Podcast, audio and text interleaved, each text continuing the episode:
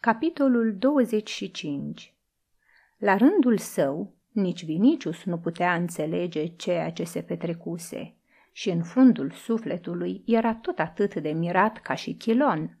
Faptul că oamenii aceștia se purtaseră bine cu el și în loc să se răzbune îi oblojiseră rănile, îi explica mai puțin prin învățătura pe care o recunoșteau și mai mult prin intervenția Ligiei și într-o mare măsură prin situația sa importantă.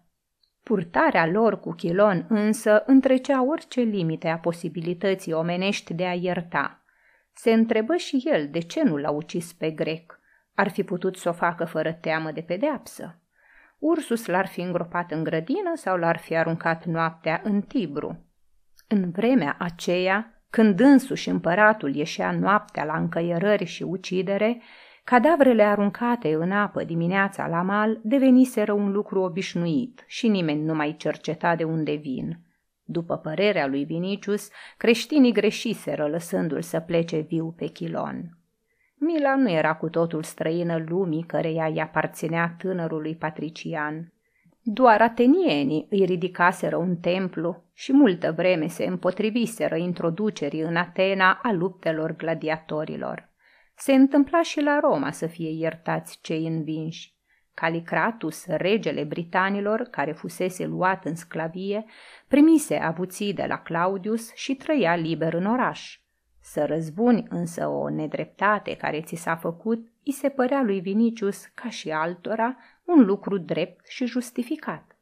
Să renunți la răzbunare era de neconceput pentru el.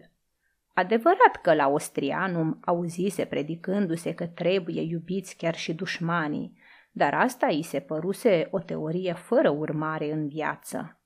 Presupuse că nu l-au omorât pe Chilon, poate pentru că aveau o sărbătoare care îi oprea sau pătrarul lunii nu le era prielnic. Auzise că există asemenea intervale de timp în care diferite popoare n-au voie nici război să înceapă. Atunci, de ce nu l-au dat pe grec pe mâna justiției? De ce a spus apostolul că și dacă ți-ar greși cineva de șapte ori, să-l ierți? De ce Glaucus i-a spus lui Chilon să te ierte Dumnezeu așa cum te iert și eu? Doar nici nu se putea imagina un rău mai mare decât cel pe care îl făcuse Chilon. Mânia clocoti în pieptul lui Vinicius, numai gândindu-se cum ar fi procedat cu unul care ar fi omorât-o pe Ligia. Răzbunarea lui ar întrece-o pe a zeilor din infern, iar Glaucus l-a iertat. Ursus l-a iertat de asemenea, el care ar fi putut să omoare în Roma pe cine ar fi vrut, fără să se aștepte la pedeapsă, fiindcă n-avea decât să-l omoare pe regele din pădurea Dianei și să ia locul. Oare acestui om care l-a înfrânt pe Croton i-ar putea rezista gladiatorul care deținea această demnitate obținută numai prin uciderea regelui anterior? La toate întrebările acestea, răspunsul era unul singur. Numai dintr-o pornire de bunătate, cum nu mai fusese până atunci pe lume, și dintr-o nețărmuită dragoste de oameni care te făcea să uiți de tine și de nedreptățile îndurate, să nu ții seama de nefericirea și de necazul tău și să trăiești pentru alții, ei nu ucideau. De răsplata pe care oamenii aceștia aveau să o primească pentru asta, Vinicius auzise în Ostrianum, însă mintea lui nu înțelegea. În schimb, își dădea seama că o astfel de viață pământească, în care trebuie să renunți la avuție și plăcere în favoarea altora, trebuie să fie mizeră. De aceea, gândindu-se la creștini alături de mirare și milă, simți și o undă de dispreț. I se părură niște oi, sortite a fi mai devreme sau mai târziu hrană pentru lupi, iar firea lui romană nu-i permitea să aibă respect pentru cei care se lăsau mâncați. Oricum, îl izbise un lucru. Îndată după plecarea lui Chilon, văzu oglindindu-se pe toate fețele lumina unei mari bucurii. Apostolul se apropie de Glaucus și, punându-și palma pe capul lui, spuse: „Hristos a învins în tine.” Iar acesta ridică ochii spre cer, transfigurat de fericire. Vinicius, care putea să înțeleagă doar bucuria răzbunării împlinite, se uită la el cu ochii arși de febră ca la un nebun. Văzu apoi, revoltat, cum Ligia își lipește buzele ei de prințesă de mâinile acestui om care arăta ca un sclav și deodată a avut impresia că ordinea lucrurilor din lumea asta a fost răsturnată.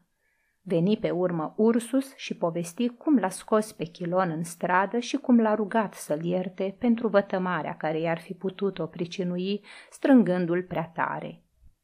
Apostolul l-a binecuvântat și pe el, iar Crispus a declarat că ziua de azi le-a adus o mare victorie. Auzind că asta e o victorie, în mintea lui Vinicius lucrurile se încălciră cu totul. Când Ligia, după puțin timp, îi dădu din nou o băutură răcoritoare, o prinse ușor de mână și o întrebă: „Și tu m-ai iertat pe mine?” „Suntem creștini. Nu ne este îngăduit să păstrăm ură în suflet.” „Ligia,” spuse el atunci, „oricine ar fi zeul tău, am să-l cinstesc sacrificând 100 de boi pe altarul lui, numai pentru că e al tău.” Ea răspunse: „Ai să-l cinstești în sufletul tău când ai să-l iubești.”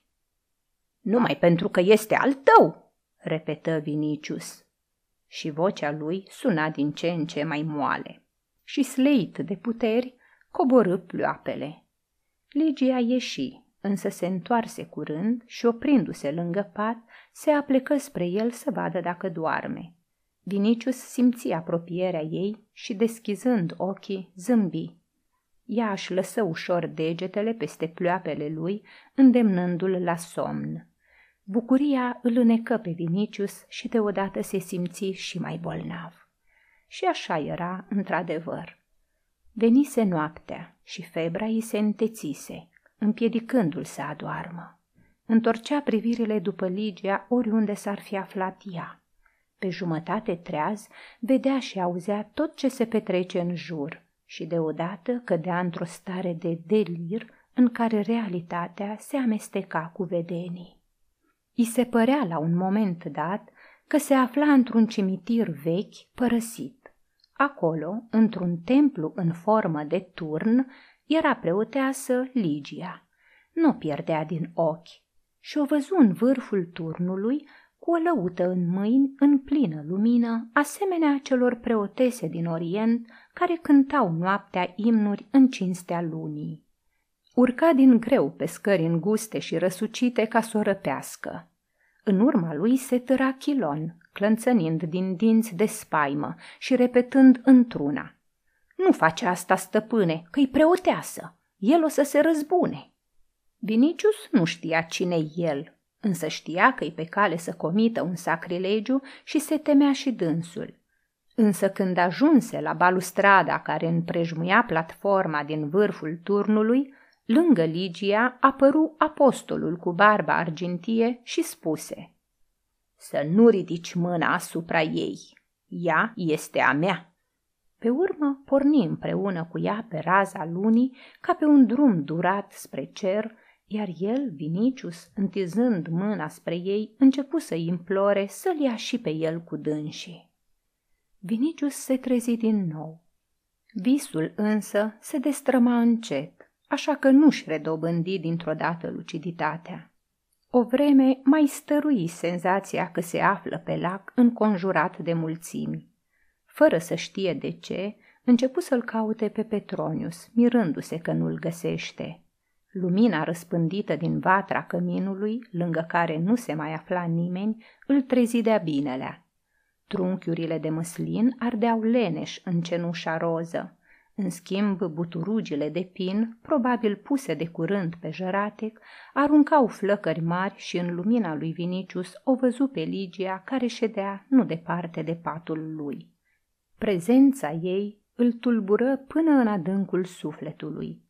Își aminti că noaptea din ajun o petrecuse în Ostrianum, că pe urmă toată ziua îl îngrijise, iar acum, când toată lumea se dusese la culcare, ea singură veghea lângă patul lui. Era ușor de ghicit că-i obosită, căci sta nemișcată cu ochii închiși. Vinicius nu putea să-și dea seama dacă ea adormită sau numai cufundată în gânduri. Privi la profilul ei, la genele plecate, la mâinile împreunate pe genunchi și în mintea lui păgână începea să se aleagă a nevoie ideea că pe lângă frumusețea goală grecească și romană, plină de sine și mândră de formele ei, mai există pe lume și o altă frumusețe, nouă, pură, care vine din suflet. Între timp, ea deschisese ochii. Observând că Vinicius se uită la ea, se apropie de patul lui și spuse: „Sunt aici."